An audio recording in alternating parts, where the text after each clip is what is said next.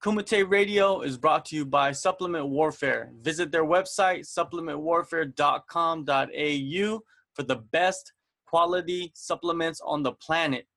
Use coupon code Kumite Radio at checkout to get 10% off of all orders. If you're trying to get sexy for the summer, if you're just trying to flex on fools, visit supplementwarfare.com.au for the best supplements in the world. Use coupon code Kumite Radio at checkout to get 10% off and support the podcast. Join me right now on Kumite Radio is Nathan Reddy. He will be fighting on September 8th at Hex Fight Series 16 versus Parminder Singh in a light heavyweight contest. What's going on, Nathan? How you going, brother? You going good? Good, good, man. Um, it's good to finally get you on. Yeah, sorry about last week, man. I was just um fight camp. It just takes over your life. Definitely, man. I understand completely. Uh, let's kick it off. Uh, you're a champion of multiple promotions throughout Australia. Could you break down for the viewers and the listeners what accolades you possess? Okay, so right now I hold uh, UFN, so Urban Fight Night uh, light heavyweight title, and I've defended that once. That's two times champion, and also the Wollongong Wars uh, light heavyweight title. What is the future of those titles? Well, now that I'm over at Hex, um, I've got a few fights lined up with Hex, so hopefully they can uh, line something up, and I wouldn't mind one of their titles for my mantle also. But uh, obviously, like everyone else in Australia, I'm trying to push my way into UFC like everyone else. Um, that's the that's the ultimate goal. If it, if it means no more titles, it means no more titles. It means just get me straight there. I'm happy. I've done what I've had to do. You started your career later than most fighters nowadays. Yeah. Um, are you more urgent to push up and get the bigger fights compared to the guys you know that are younger? Yeah, also get the bigger fights. But in saying that, if you've started young, you obviously you don't really go till you're 40 years old when you're young, right? Because injuries and everything else. I mean, I started at 29, but I've got a bit of uh, sporting background with rugby league and, and boxing. And lucky for me, touch wood, I've had no injuries. I've, I've been injury free. I've always had the proper physio and proper chiro treatments and all the different little remedies that we that we roll into. But um, I've been lucky enough not to have no injuries, and now I'm feeling really good. Every year I feel like I'm getting too old. That I think if I think of the number, but every year I feel fitter and fitter and stronger and stronger. I feel like I'm still almost getting to that peak, and I feel like you know, a couple more years. So I always say, you know what, a couple more years, couple more years, couple more years. But we'll see. We'll just have to just roll with it like we do with everything else. Definitely. You yeah. Have had a very successful and destructive amateur career. How helpful mm-hmm. was that when you decided to turn pro? Oh, I definitely built the confidence up. Well, uh, yeah, so I worked out six and zero oh amateur, and it wasn't just six and zero oh walkovers. It was six and zero tough fights where fights what I wasn't supposed to win. I, and I knew when I rocked up to these promotions, and I'm fighting guys that are already undefeated, three and zero. It's my second fight in two weeks, and I'm like, oh, man, I've done jiu-jitsu for about six months. These guys are winning competitions, and I'm like, I'm gonna have to really, you know what? And most of the most of the thing, most of the things that pushed me through those fights as an amateur was your heart, and you can't train heart. Mm. You just push through with your heart, and and and you just don't give up. Then I, most of the time I won in the third round just by not giving up and just push through, push through, push through, and I ended up grinding out a win. So yeah, definitely built the confidence up, and um, yeah, pretty happy with that. Yeah, once you turned pro, you kicked off your career with f- two first round finishes yeah. Your confidence was high, but your confidence must have been at an extreme level at that moment, right? It wasn't that. I think I was a bit. By the time I got realistically, if you look at it that way, I was eight no. Mm. So I was through eight fights, and and mind you, I didn't have no structure in my training. I was just training because we were supposed to train. You see all these different UFC fighters doing all the different training regimes. So I'm just putting myself through hell every day. So and it finally caught up to me. I feel like it caught up to me, and and, and no dis, discredit to Jimmy Crute. That guy's a legend, awesome kid, definitely deserves your scene. I feel like he's going to go a long way. I just didn't turn up. This in this at that level, you have to turn up. He turned up the fight. I didn't turn up the fight, and that's what happens. All credit to him, but he, he knocked me, which is all good. Happy days. And um, from there, we all sat down, all my training partners and my coaches, we sat down and got a structure in place and the next four fights from there is is, is history. I've, I've, even got some submissions under my belt now, so I'm actually getting real versatile and getting some tools in the toolbox. So real happy with what's going on right now. So that your only setback of your career was the, the turning point, basically, for what you are doing now. That's exactly right. Yeah. Yeah, well, you can you can either take a loss and, and cry about it, or take a loss, have a look at it, and see what what exactly went wrong, and work on it. So that's what that's what you got to do. There's no point crying and whinging. Just get back down to it, knuckle down, and get the work done. You mentioned that you sat down with your coaches after that loss. What changes exactly did you make? Because you reeled off four in a row. Yeah, so one of the major things that happened was I actually trained more sessions, but now my midweek, my Wednesday, I have completely off. I don't do anything on Wednesday but rehabilitation, and I go to chiro every Wednesday. Every Saturday, I'll go get dry needling. It's more about looking after myself and not running myself into the ground every time you start getting a bit older and wiser and knowing that you don't have to drill yourself every single day. It's about getting the work done. But if you run yourself into the ground every day, you're not going to learn nothing and you're not going to progress. Yeah. Also, there's another big thing that happens. People seem not to fight when they're not in fight camp. So I, have never understood that. Where all our team and, and the guys that I train with, even when I go gym hopping to other gyms, even though I own my own gym, we go around to like Gracie at Spinning Grange and, and Grange old school boxing we have a we have a thing where you don't have to grind. You just have to do the work. It might be a skill set day. You just do the skills, but you, you just you're going through the motions and you're getting that you're getting that skill set down. You know, rather than not training at all until there's a fight like the old school guys used to do. Um, I feel like that's a big turning point for all us. Yeah. Do you see a lot of guys, even young guys nowadays, overtraining?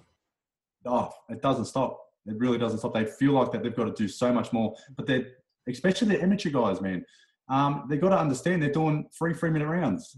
That's nine minutes of fighting, and you're getting two minutes of rest in between that in, in that ten like nine minutes of fighting. So why do you have to run for seven hours? Like, why do you have to do this? Why do you, yeah, it's all good to run, but you're just putting yourself through hell for no reason. You should be fit for that nine minutes. Yeah. Yeah. So you sort of got to you got to sort of pull everyone back and sit everyone down. It's, it's a constant thing. It's a constant reminder. I've got to get reminded. I've still got to get reminded. I still feel like I'm a week out from my fight now, Nelly, and I'm like, should I just push one more hard session out? Should I just maybe if I just do like maybe I should go for a run. I just said to the boys tonight, I just done a big spar sparring session um, at lunchtime and a bit of pad work, light pad work uh, in the afternoon. I thought, oh, should I do that 7k run? And they're like, man, everyone's like, mate, relax. I'm like, oh, I'll do it on Saturday. And they're like, what are you doing this like? And I had to sort of, they've got to remind you of exactly what's going on.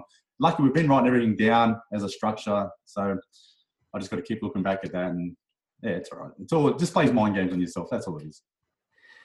In your last outing, you successfully defended your UFN title via fourth round submission. That was yeah. about seven months ago. What have you been doing since then? Uh, seven months. Has it been seven months? Yeah, February. Oh wow, it is two seven months already. Well, true. There you go. Well, you know more than me. yeah, so it's been seven months. Um, well, in saying that, I've had two fight camps and they've both fallen through. So I feel like I feel like I've had this one long fight camp for this one fight. Um, yeah, you know what?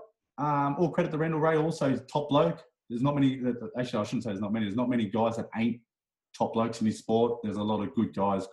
Um, when I first started uh, amateur fighting, we needed a goal we needed to set a goal for ourselves. All right, who do we want to reach? When you're an amateur fighter, you can't go, I want to go UFC.